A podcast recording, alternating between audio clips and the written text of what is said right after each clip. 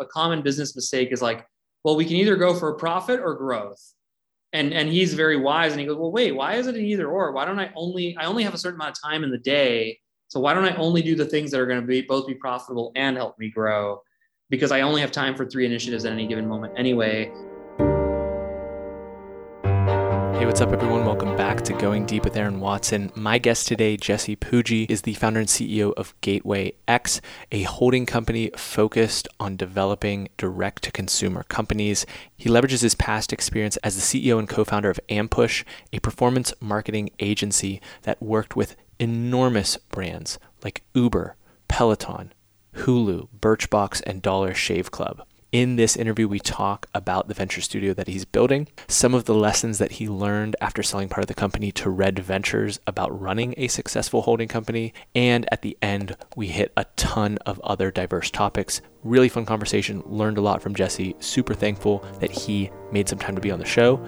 Here is that conversation.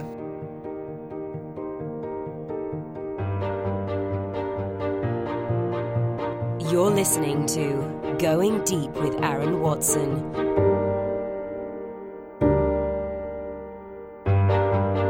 Jesse, it's nice to be talking to you. Thanks for coming on the podcast. Thanks for having me on, Aaron. I appreciate it. So, I thought an interesting place to start would be the, the fact that you got your start by being one of the early users, your early uh, folks running Facebook ads. And that was really one of the things that kind of broke your, your business Ampush. Today, maybe you can you can uh, say you don't buy this premise. TikTok ads might potentially represent a similar type of opportunity in that it's a nascent platform, not taken seriously by everyone, but there's a ton of user attention on a platform like that. Through the lens of how you first came to Facebook and learned how to do it efficaciously, what advice would you give to someone in your shoes just getting started in marketing, performance marketing, to potentially approach a platform like TikTok? Yeah, it's a great question and, and, a funny one because at Gateway X right now, we have a huge effort going to figure out TikTok. Um, so, it, you know, I actually do believe that it's very much the second coming, or it's certainly up there. You know, it's, it's hard to know how big any of these things ever will get. But, you know, I, I think the, the biggest, best piece of advice I can give someone similar to Twitter is just, just do it, get engaged into it stop worrying about whether you're doing it right. Stop asking people for you know the perfect advice to, that you know not to say you shouldn't ask for advice you can definitely ask people but a lot of people use that as a way to just not try it and do it. And like start making tiktoks start posting things on onto the page um, and really get to know and get to understand the platform. And and i would light up a marketing campaign as fast as you possibly can for anything. It could be for your local you know your your favorite local restaurant or a nonprofit you like like there's anything you can do to to get to start to trying it and doing it. Because like anything every iteration you're going to get 10x better especially in the beginning. And and you know that would be kind of the approach. I think the other thing i would do is like build a lot of relationships in and around the platform. That was a big thing for us including with the platform itself. So people who work at tiktok you know tiktok the the employees and the culture is it's a pretty hungry culture uh, and it's a much more commercial culture than Facebook was. You know, when, when we worked with Facebook 10 or 11 years ago, we used to joke that it was like a nonprofit. Like they really did in the early, early days, pre pre going public, wow. Facebook did not care about being about making money. It was just not a priority for them. Um, that changed obviously, but so I would I would get to know people in and around you know the ecosystem of a of a company like TikTok, and then obviously specific to TikTok, just more tactically like the creative and the, the, format of video is so different than anything else that's out there right now that part of just doing it is you're going to really learn what it takes to create and make something like that and the scale required to do that which is you know i think there's going to be a whole ecosystem of companies built around tiktok. I mean, we gateway x is a venture studio so we're incubating and thinking of ideas all the time. And in the last month just getting to know tiktok we've had like five specific ideas. Like there should be a a non-royal, non-licensed, not royalty-free music marketplace. You know, I'm sure there is something like this, but like it's made for TikTok. It's very the sounds are very specific to TikTok sounds, but it's like super easy to use and just makes it really easy to produce a bunch of these TikToks. Like there's gonna be so many ideas ecosystem wise around, just like there have been around Facebook in the last 10 years.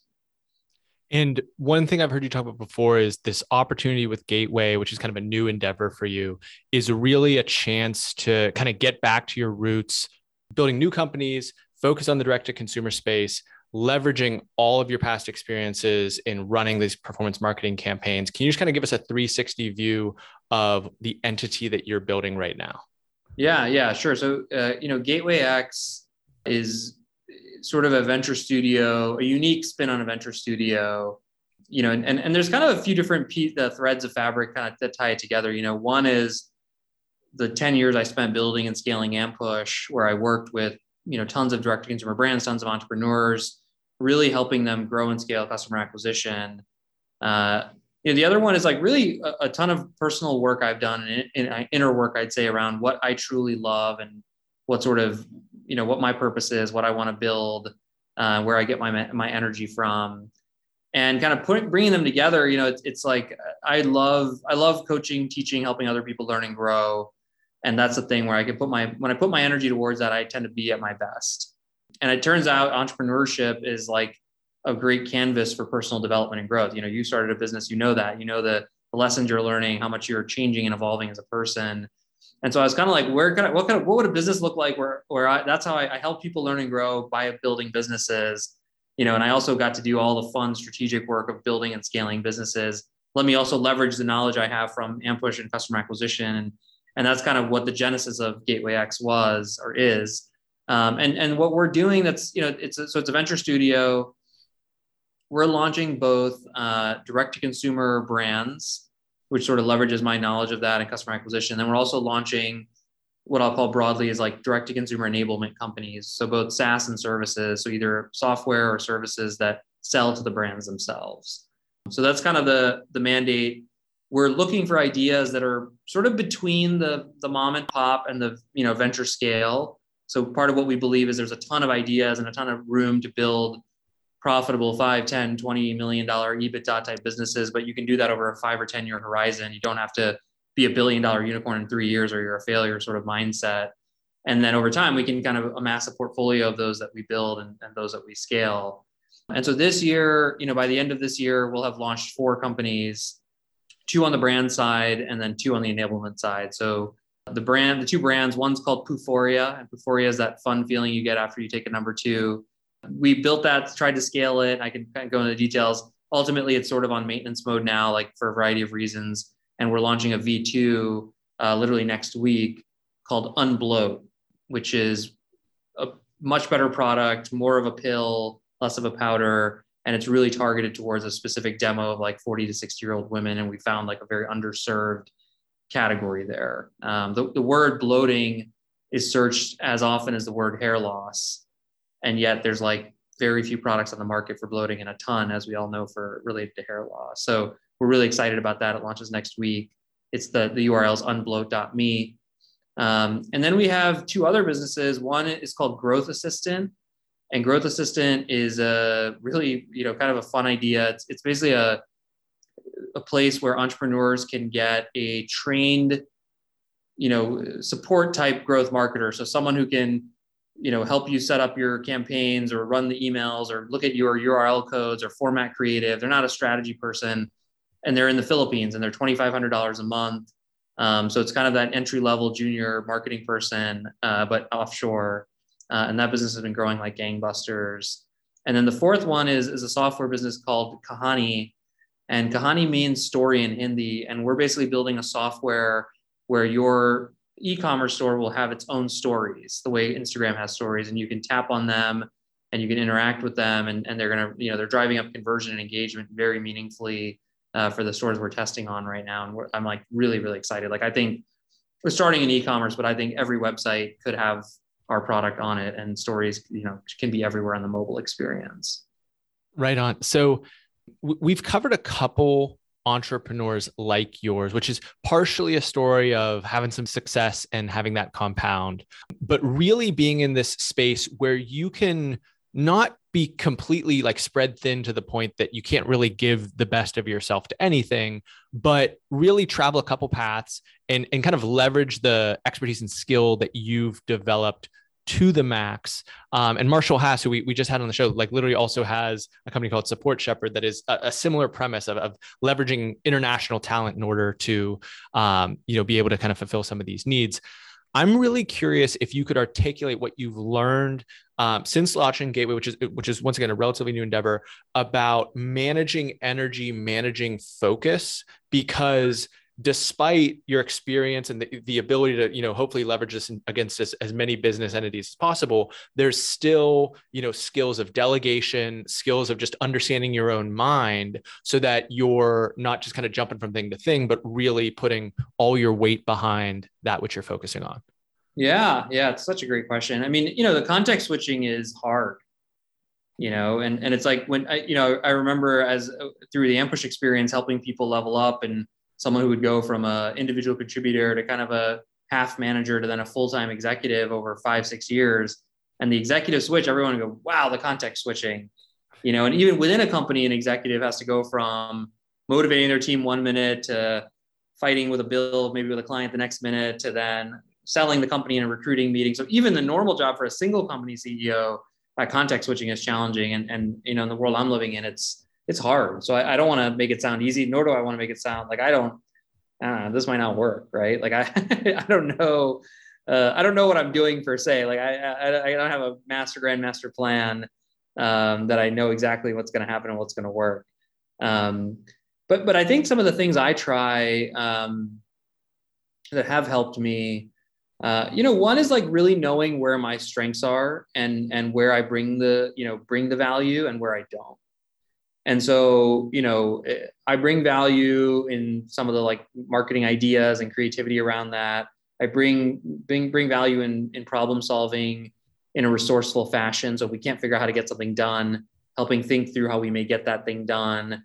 I bring value with my network and being able to help solve problems that way. Um, i bring value uh, by being you know helping make decisions when people are stuck uh, but I'm not like, you know, I'm not a great product manager.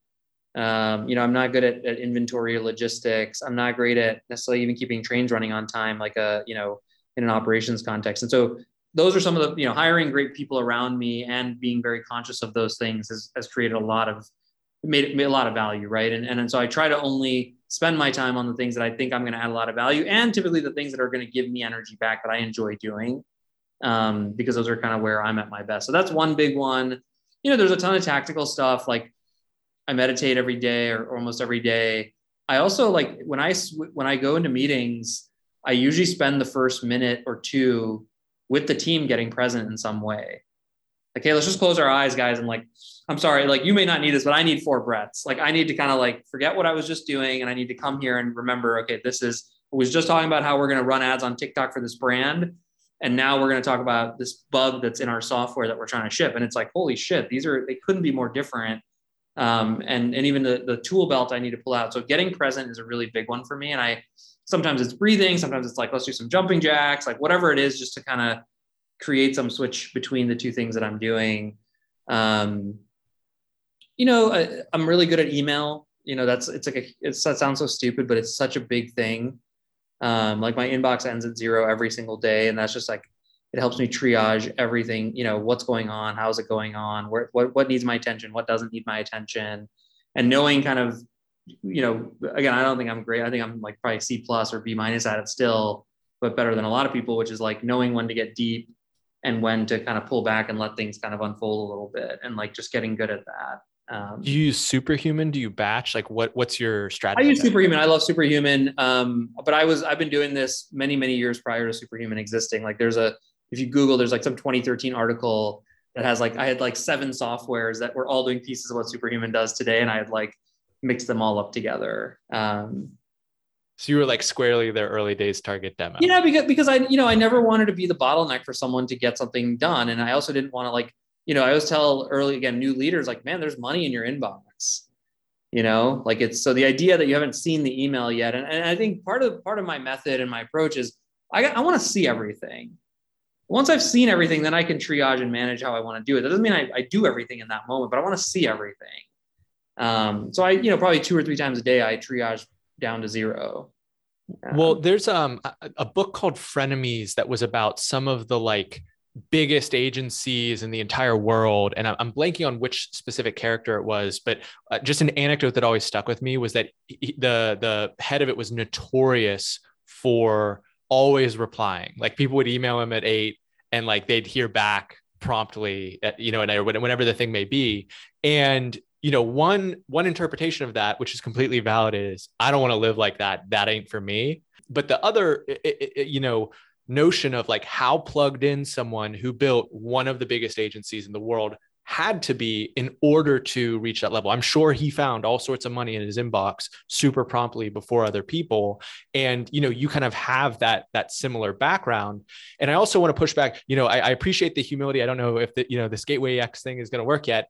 Um, but the but you have a framework um, or at least I would say probably some mentors and other kind of models that you could pull from which is sure uh, your past company Ampush that you built sold to a company called Red Ventures, which mm-hmm. is another kind of holding company that's figured out how to, you know, do the culture and the spin out and the acquisition thing really effectively.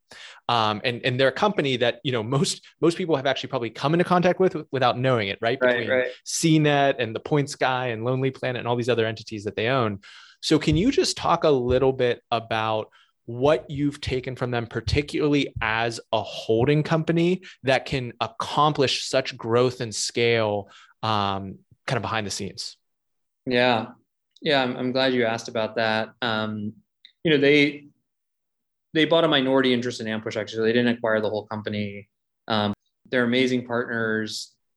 And, and, you know, part of the reason I think I've gotten more humble is meeting them. like I, you know, I like when I was 30 years old and Ampush was only had only grown and scaled.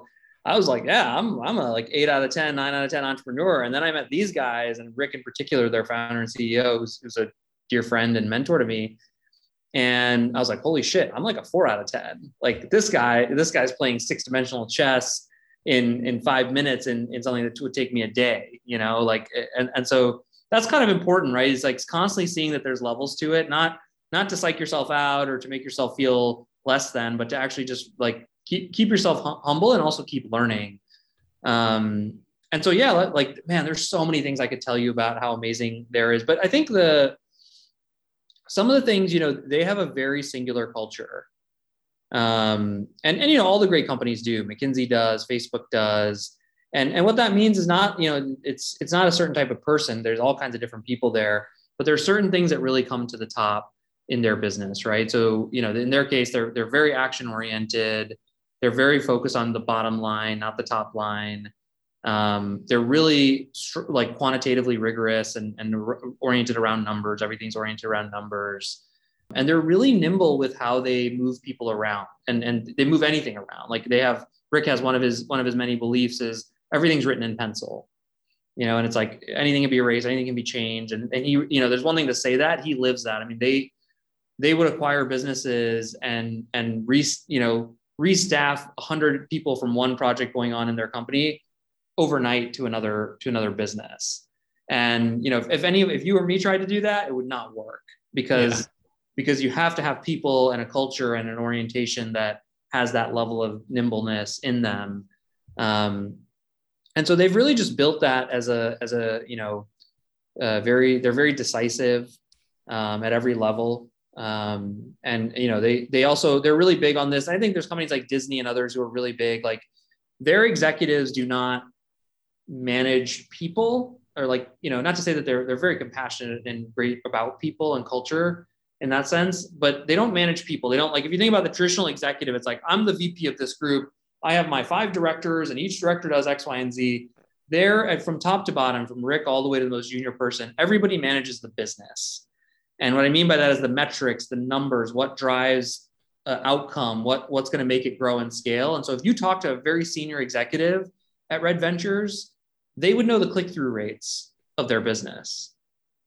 They would know how much one click through rate needs to improve for you know their Facebook channel or something like that for X, Y, and Z to happen. They'd probably know the top creative in a campaign, and they might be running a nine figure EBITDA business right? So they're wow. huge businesses, and that that's how dialed in from top to bottom everybody is in the business, um, and that's a really unique so it's not that they, you know, they're not always operating there, but they can go down to the bone whenever they need to go to the bone. It reminded me of like, I give you a specific anecdote, unrelated. I met the, the president of Disney Plus a couple of years ago, and the Kevin, guy, you know, Kevin Mayer, or no, is uh, Michael Paul, and and you know, the guy manages 1,300 people, this huge operations a few years ago, and and he like had a very in-depth toe-to-toe conversation with me about Facebook attribution and I was pretty blown away, right? Because here I am, I'm like, I, this is like, I spent a lot of time talking, and thinking about this, and this is like one tiny part of this huge business, but it was just showed the level of depth that he was able to operate at when he needed to. That's awesome. Um, so one of my things I always love with podcasts, or I is a pet peeve that we're not going to fall for here, is when someone says, "I oh, I could go on and on and on with lessons." You did a great job there, but I want to just push a little bit more on on the lessons from Red Ventures. And you watch this show Succession? Mm-hmm. So I think part of the reason people like a show like that is because they feel like they're getting a little bit of the taste of the quote unquote six dimensional chess that one plays at those high level executive levels. You don't have to refer it to succession necessarily but when you say that you know this executive completely gets it in five minutes what would take you a day to understand. Like can you can you just make that a little bit more legible for people who might aspire to be able to process things that way but don't necessarily have a, a tangible example outside of a show like that on hbo yeah yeah well i don't know exactly how he does it because if, if i did i would do it too and i'm not there yet i you know that I'll give you an example of, of a common, uh, I'll give you a really cool example actually. So at Red Ventures, somewhat organically, there's this thing they, they're, they're pretty famous for called business reviews. And every company does business reviews, but theirs are a little bit different. They're no longer than 15 minutes long. They're less than three slides. So you bring in more than three slides, someone's going to talk to you. Wow. And and they will sit down for a day and they will have 16 business reviews, or no, not even more than that, 20 business reviews. So you walk in, and it started by obviously just meeting with Rick and the management team, and maybe a VP level or director level come in. Hey, here's what I'm planning on doing. Here's what I think we can grow. And then Rick had this idea. He said, you know what? Like, why don't we show the whole company how we make decisions? So then he just made this a completely public meeting. And so now it's like it's like a 500 person meeting. It happens once every you know four to six months, depending on the cadence of their business. And you know you you you come in and, and you basically in within 15 minutes you'll bring your top problems what's going to generate the most incremental dollars in terms of ebitda or profit and you'll you'll square off you know and have a conversation with rick about it and and really rick and the team and and hey i, I don't think this is a good idea like i think you're missing something i think you need like give that ceo a call and really talk through these different issues with them or the pricing model that you're leveraging on healthline.com, I think you're missing that we could be charging more based on lifetime value, not based on CPA. And that's the, I mean, that they're they're really deep and but they're very fast and very decisive and they walk away with clear decision making. So that's like an artifact. Now I saw that, you know, and I'm a young, eager CEO. This was maybe when they first invested four or five years ago. And I go, we're going to do business reviews also, of course, right? Like and it turns out you can't microwave that kind of thing. Like I, I tried it. I said, okay, three months, guys. I want you all to walk in and you have 15 minutes. And and you know, my team gave an amazing effort, but you know, they didn't know what issues mattered. And I realized I didn't know certain things about the about their their different client situations or different parts of the business that what was driving what. And it ended up becoming kind of like a dog and pony, sort of like we didn't actually make any real decisions in the meeting because I like I wasn't up to speed enough, or they they they brought up three issues. I go, those issues don't seem like oh, important ones. What about the fact that the client, you know, the new CMO in, in place? And so it, you know, we and we tried it probably for two years straight. And and eventually we, you know, it still exists, but we pared it down pretty dramatically and we focused a little bit more on learning, but it just wasn't it's a great example of something that man, you see that that's culture. Like we tried to, we literally, I got to attend them at Red Ventures I was yeah. there. Like, so I got full access to them. I got to see what they were like and, and I tried to replicate them in my own organization and I wasn't successful. So that's like, that's culture, right? That's something you can't just microwave from someone. Um, but it's a really cool example of, of the dynamicism that exists there. Absolutely. Um, and, and it seems like that would just be such a powerful tool for you know, almost implicitly like training up your team because if they're watching all these different pitches and they're getting like I always think about it, my mental reps, right? you know, when when I'm on the field near I used to play ultimate frisbee. When I'm on the field with like the very best throwers who just see the field differently, you start to see the field in a different way. And you know maybe not every person in their 500 person organization can you know make every single decision obviously not but they start to at least kind of comprehend the bigger picture outside of their maybe small domain that they're working in. Yeah totally. And, and like rick has a you know one of his again many beliefs like you know he he wants everything that he's going to underwrite or take on to be a three for right? And so it's like and one of you know behind that is like a common business mistake is like well, we can either go for a profit or growth. And, and he's very wise and he goes, well, wait, why is it an either or? Why don't I only, I only have a certain amount of time in the day. So why don't I only do the things that are going to be both be profitable and help me grow? Because I only have time for three initiatives at any given moment anyway. But then his three for thing is a double is even more of that, which is anything he takes on, he wants it to have like three, three sort of value adds, right? So in this case, it's like he learns more about his own business units and what's going on he gets to you know make decisions with his executives in a very fast and then people get to learn and see how the whole group thinks about things and how they think about business so that's like a it's a cool example of a three for those business reviews they do right on the Going Deep podcast is underwritten by Piper Creative. Shooting, editing, and publishing quality content is overwhelming. We make it easy so you can save time, build your brand, and grow faster. Say hello at pipercreative.co. Well, you said earlier in that that um, you, you, know you you were humbled. You were 30 years old or so, thinking you're pretty hot stuff because of the success that you'd accomplished. And um, when I was prepping for this interview, I was talking with my wife about how around 2015, 2016, you guys managed $350 million worth of ad spend, uh, mm-hmm. which I, I, can understand why one would think that they were pretty hot stuff after, you know, building a business to that degree of scale and working with companies like Dollar Shave Club, Peloton, Uber, Hulu, Birchbox, what have you. Um, can you tell me? I think her actual exact words were, "I'm sweating just thinking about that." Um, so, so tell tell me about the process of you know when you were sweating that stuff, and then what it took to not necessarily be sweating when you saw that amount of number running through your business. Yeah, I mean, you know, honestly, the the it's a good question. Like, it, I was definitely it was probably more than 350 by the way, but I was I was a I was like definitely the frog in boiling water um, so I didn't, I don't ever remember waking. I do remember there was a couple moments I remember with my co-founder Nick. We'd look at we looked at when payroll, and at one point payroll hit a million and a half dollars, and we said, "Holy shit, that's a lot of money to be paying in payroll, right?" Like, so I do remember there were certain moments like that that were the kind of sweaty moments, but in general, the spend it never, you know, it started at zero. Obviously, we had two or three clients; those clients grew to 10 million in spend, and and then we added more, and then you know, and I'd say like I'll tell you what I think where I think we got lucky, and obviously I'll tell you where I think what we did really well.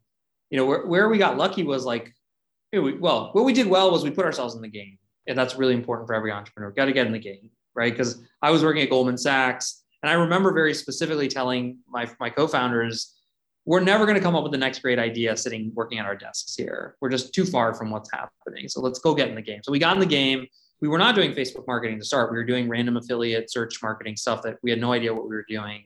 And we were in the right place. Therefore, because of that decision, what where we got lucky was Facebook, it launched and we were like there, ready to pounce on it. Right. And that was kind of a lucky stroke. And then kind of the second or third lucky thing was, you know, we the fact that Uber did business with us or Dollar Shave Club did business or Supercell was not because we were anything special.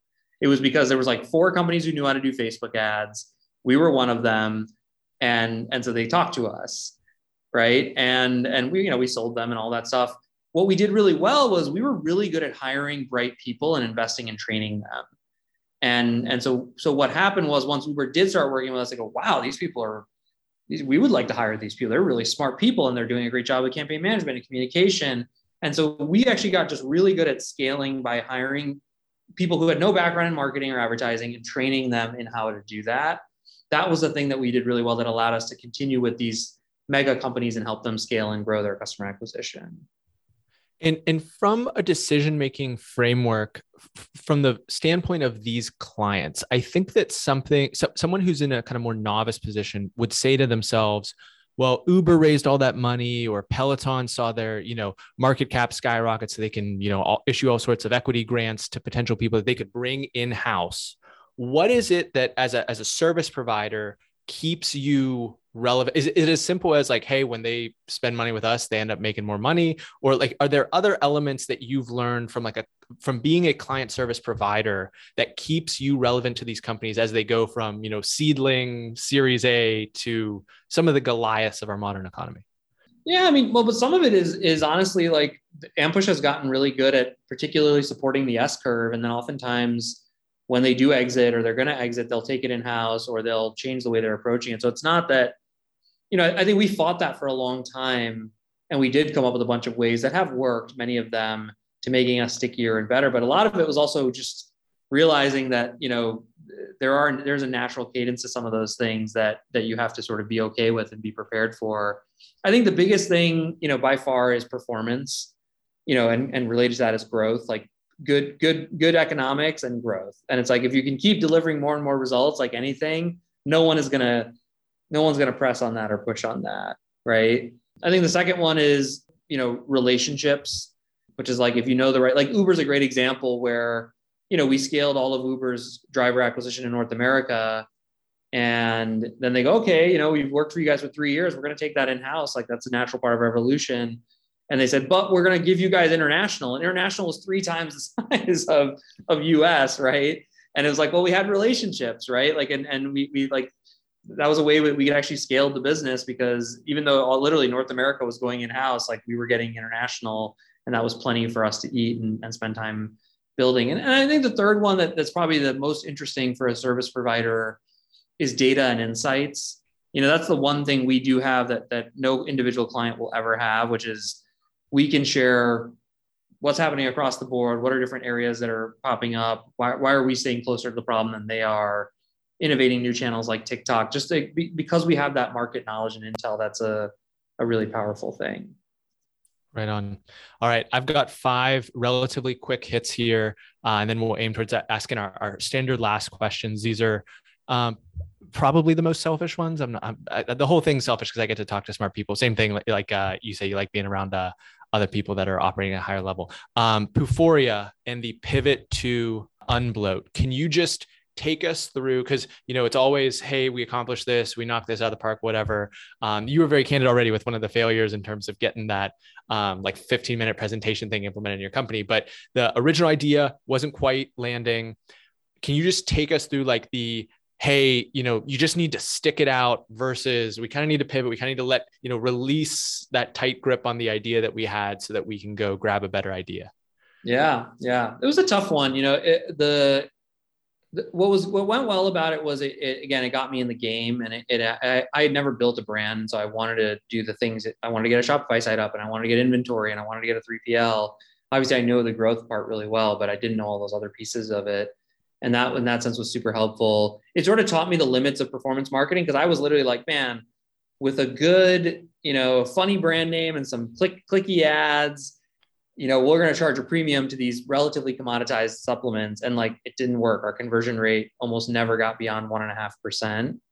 And so, you know, I, I, think the decision was a, was a few fold. Um, you know, we learned a lot about our customers through the process of launching Pooforia. And, and we realized that the brand name and the brand was not appealing to them it was like me being silly and and thinking that could be funny but it turns out 75% of our customers were women. And women were the most interested in things that help their digestive tract. Men were not all that interested. And so we're like well this name didn't appeal to women even though a lot of women would come to it. And that was kind of the customer thing. So that was a good learning. One of the skus we had was a fiber product and it was expensive to ship. It was like our margins were lower and retention and returns were horrendous. Like 10% return rate retention would fall off after three or four months and, and, and meanwhile, when people bought just our probiotic, which was like our afterthought product, retention was amazing. Nobody ever complained about it, and the economics were better. So we are like, oh, that's interesting. And then I think the third one was like we got really specific about a customer and a pain point in a way that Pooforia was just like everyone poops, everyone can poop better. Like it just it was very soft when it came to. Whereas what we heard this code word from women, which is like I don't like the word poop. Like oh, how do I think about it? Well, bloated. I don't like being bloating. I don't like you know that's like not a happy feeling and there's a lot of emotional and sort of physical things tied to that that feeling and it was funny because this really came bottom up from from running it and then we validated top down by going wait tons of people are searching this term. This seems like a, you know, there's one third of women have it. Like there's there's something to this. Um, and then we realized that there was an opportunity with our, you know, our, our manufacturer to build a product that nobody else had on the market. And, and our product specifically was like a probiotic, but it included special, all the like special digestive enzymes, like, you know, you have lactose intolerance, but you'll have other intolerances, a bunch of natural stuff, magnesium. So we were able to put together a product that wasn't there. And so I think it was like a, a bunch of it. Was the economics, it was the marketing, the brand name, it was who we went after specifically, and then it was like improving the product. And so I think it was all those things kind of. So I think when there was enough things wrong, that let us quit versus keep going. To kind of answer your bottom line, your your answer, right? Like we we push we push for like four or five months. We tried a lot of different hail marys, a lot of big swings. We could not move the conversion rate despite everything I know. And I've seen, I've doubled and tripled conversion rates for clients. So I've seen a lot of that. And at some point you got to go, it's something very fundamental to this. It's the brand, it's the product, some, you know, combination thereof. And if we're going to iterate the product, let's just, the brand's not that hard to iterate. Let's just iterate the whole brand. Well, that's, I'm sure it wasn't cheap, but that is a really helpful kind of framework for how to troubleshoot something like that. Um, the, the next thing I wanted to ask about was you've really um, started hit, hitting the Twitter threads hard. Um, and I think it's it's been working for you. So just in terms of um, what you've learned in terms of uh, writing Twitter threads with consistency, getting them to be you know shared, engagement, whatever. Um, I, have seen the Pomplianos bro- blow up with them, and uh, you seem to be in a similar type of uh, trajectory. Yeah, I just copied what they did, honestly. no, you know, I, I think I think a couple learnings on Twitter. I'd say the first one is I would not start by writing threads. That's like one of the first things I tell people. It's a little bit of the tree falling in the forest thing, you know, like if you have 200 followers or even a thousand followers and you start writing threads, it's just a there's no one there to hear, you know, the tree fall sort of thing. And so I advise people, you know, really build up yourself to probably two to 3,000 by you know engaging with the community like you see a cool thread you t- you see someone saying something about something you know about like this is how i started i was like well, like here's a here's an example of a data point we found that that's contrary to what you're saying, or here's something that we also learned that I would add to this. Like open up DM, start DMing people, like really get to be part of that community, so that there's a bunch of people who who who are following you because they've they've seen you seen seen you say smart things and like what you're talking about. Then I would try a couple single tweet type things just to see like my ideas stick. Um, and then I would probably start writing threads. And I would obviously, you know, the way I did it was most of my threads to start were all just very personal.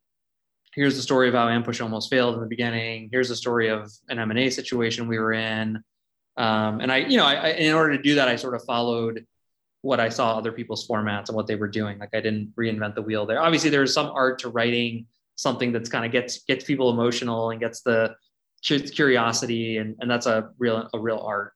But those principles um, of copywriting were probably also what you were using with some of these Facebook ads, right? Like it's not that yeah, different yeah. in terms of stimulating action, stimulating interest. Yeah, get attention, generate curiosity. You know, there's the influence principles, social proof, shield on. Like there, there's some, and maybe it's so innate I don't even realize, but it's like, yeah, I, the, one of the first threads I wrote was like setting up the situation for the beginning of Ampush and like and we almost failed, or we had failed. We thought we, we were over, and then everyone goes, "Oh my god, I want to read this," right? And they want to get into it. Or like you know one of the other first ones was like the biggest mistake i see people make is x. I'm going to unpack it now and you're going to you know people are get curious about it. So i think those things matter. And then you know the, the thing i do every week now is i write a bootstrap giant and it's probably one of the more fun things because i love learning about these stories. Like i love you know we have one coming out tomorrow that's like such a cool story. It's so inspiring for me. It's so energizing for me. And and then you know when i write it people love them. And, and it was everyone goes oh it's such a good idea. And i was like did you like where'd you come up with that? And it's so funny because i'm like i knew i like those stories. Like i love how i built this. I particularly love when it's bootstrap because i feel like there's just it's got a certain richness texture to it.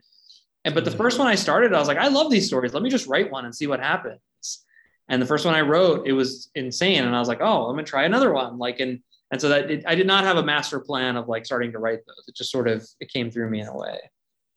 Well, that perfectly leads into my third of the the last five here, which is, in my opinion, the most intriguing of the threads that you've written, uh, because I have a four month old daughter and I am not getting enough sleep.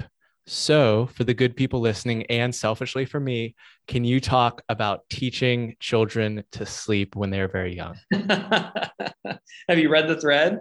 I have. Okay. I'm not going to tell you anything new. I mean, so so I've had this conversation a lot. You know, uh, when you talk to new parents, and and what I observed in the world when I talked to parents was, how's being a parent, and the degree to which they said most amazing thing in my life versus, woo, you know, no parent says it sucks, but they'll say this is really tough. Of course, it's worth it, but it's tough, and I'm not really, you know, and I miss my old life, and like there's this big variance in in people's response and there were basically three variables I, I noted that I thought correlated strongly with that. The first one was baby, does your does your kid sleep? Which means do you sleep? The most important one, I think. The second one was do you have some sense, some form of, of ample childcare? Your parents live nearby, you have a babysitter, au pair, whatever. And the third one was like alignment with your spouse.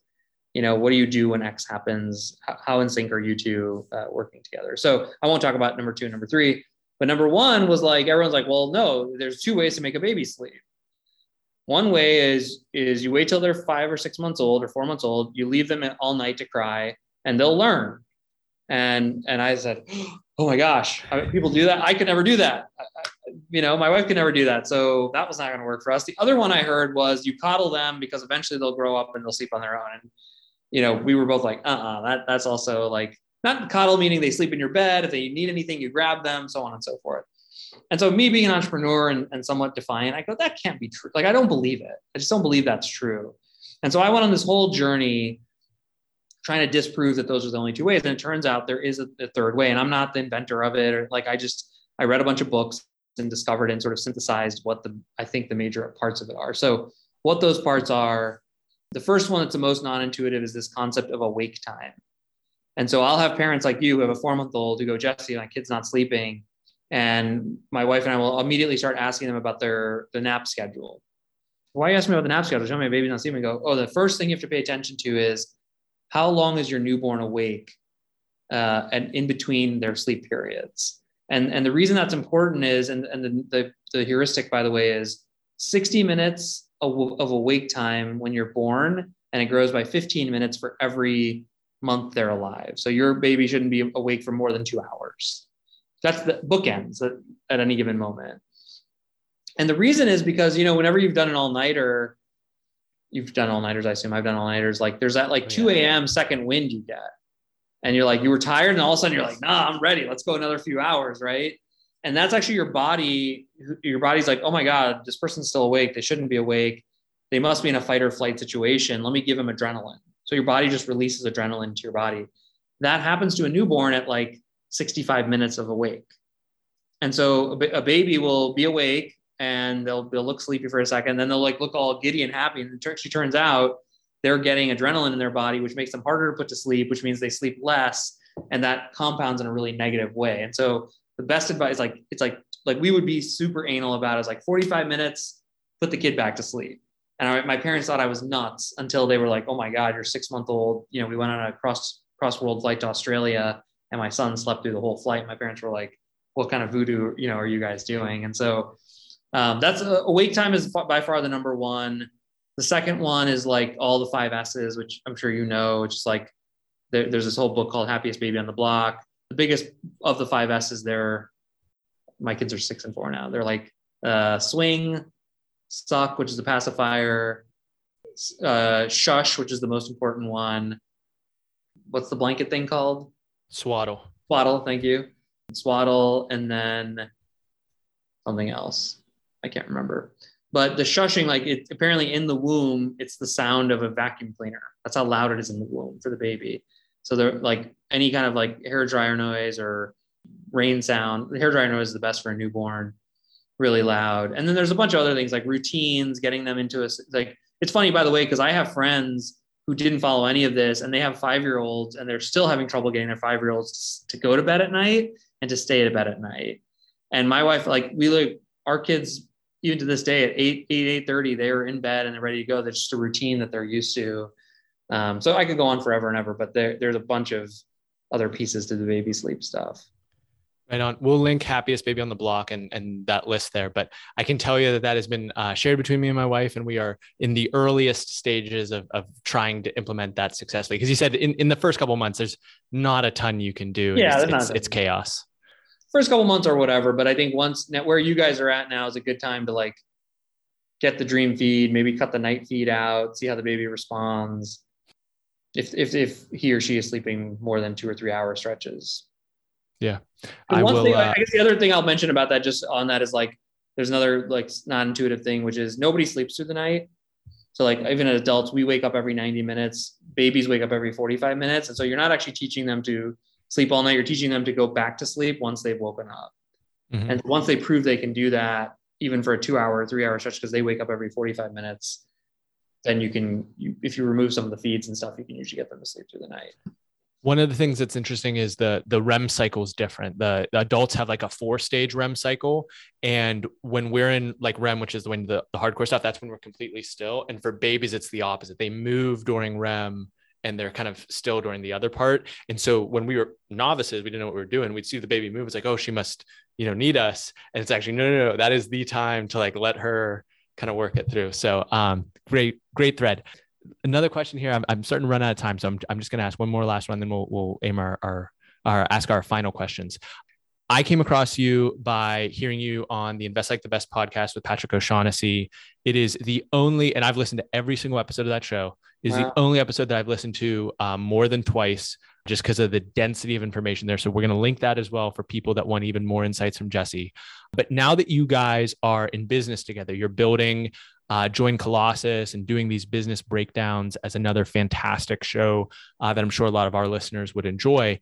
What have you learned from working with Patrick about he how he approaches the world, his approach to business building and finance and investing and all that?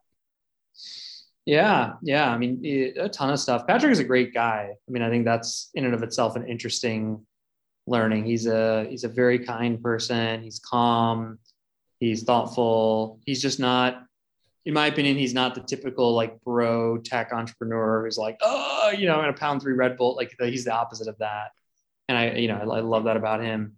You know, there's a few things like he, he's he's really big on a very open calendar and open kind of exploration. And I think I tended to be, you know, I've gotten better at it, but I tended to be a pretty calendared person and i'm not i'm not a super organized person but i like i tended to just use my calendar and he's really good at like leaving days open. And i thought that's like a really you know interesting thing.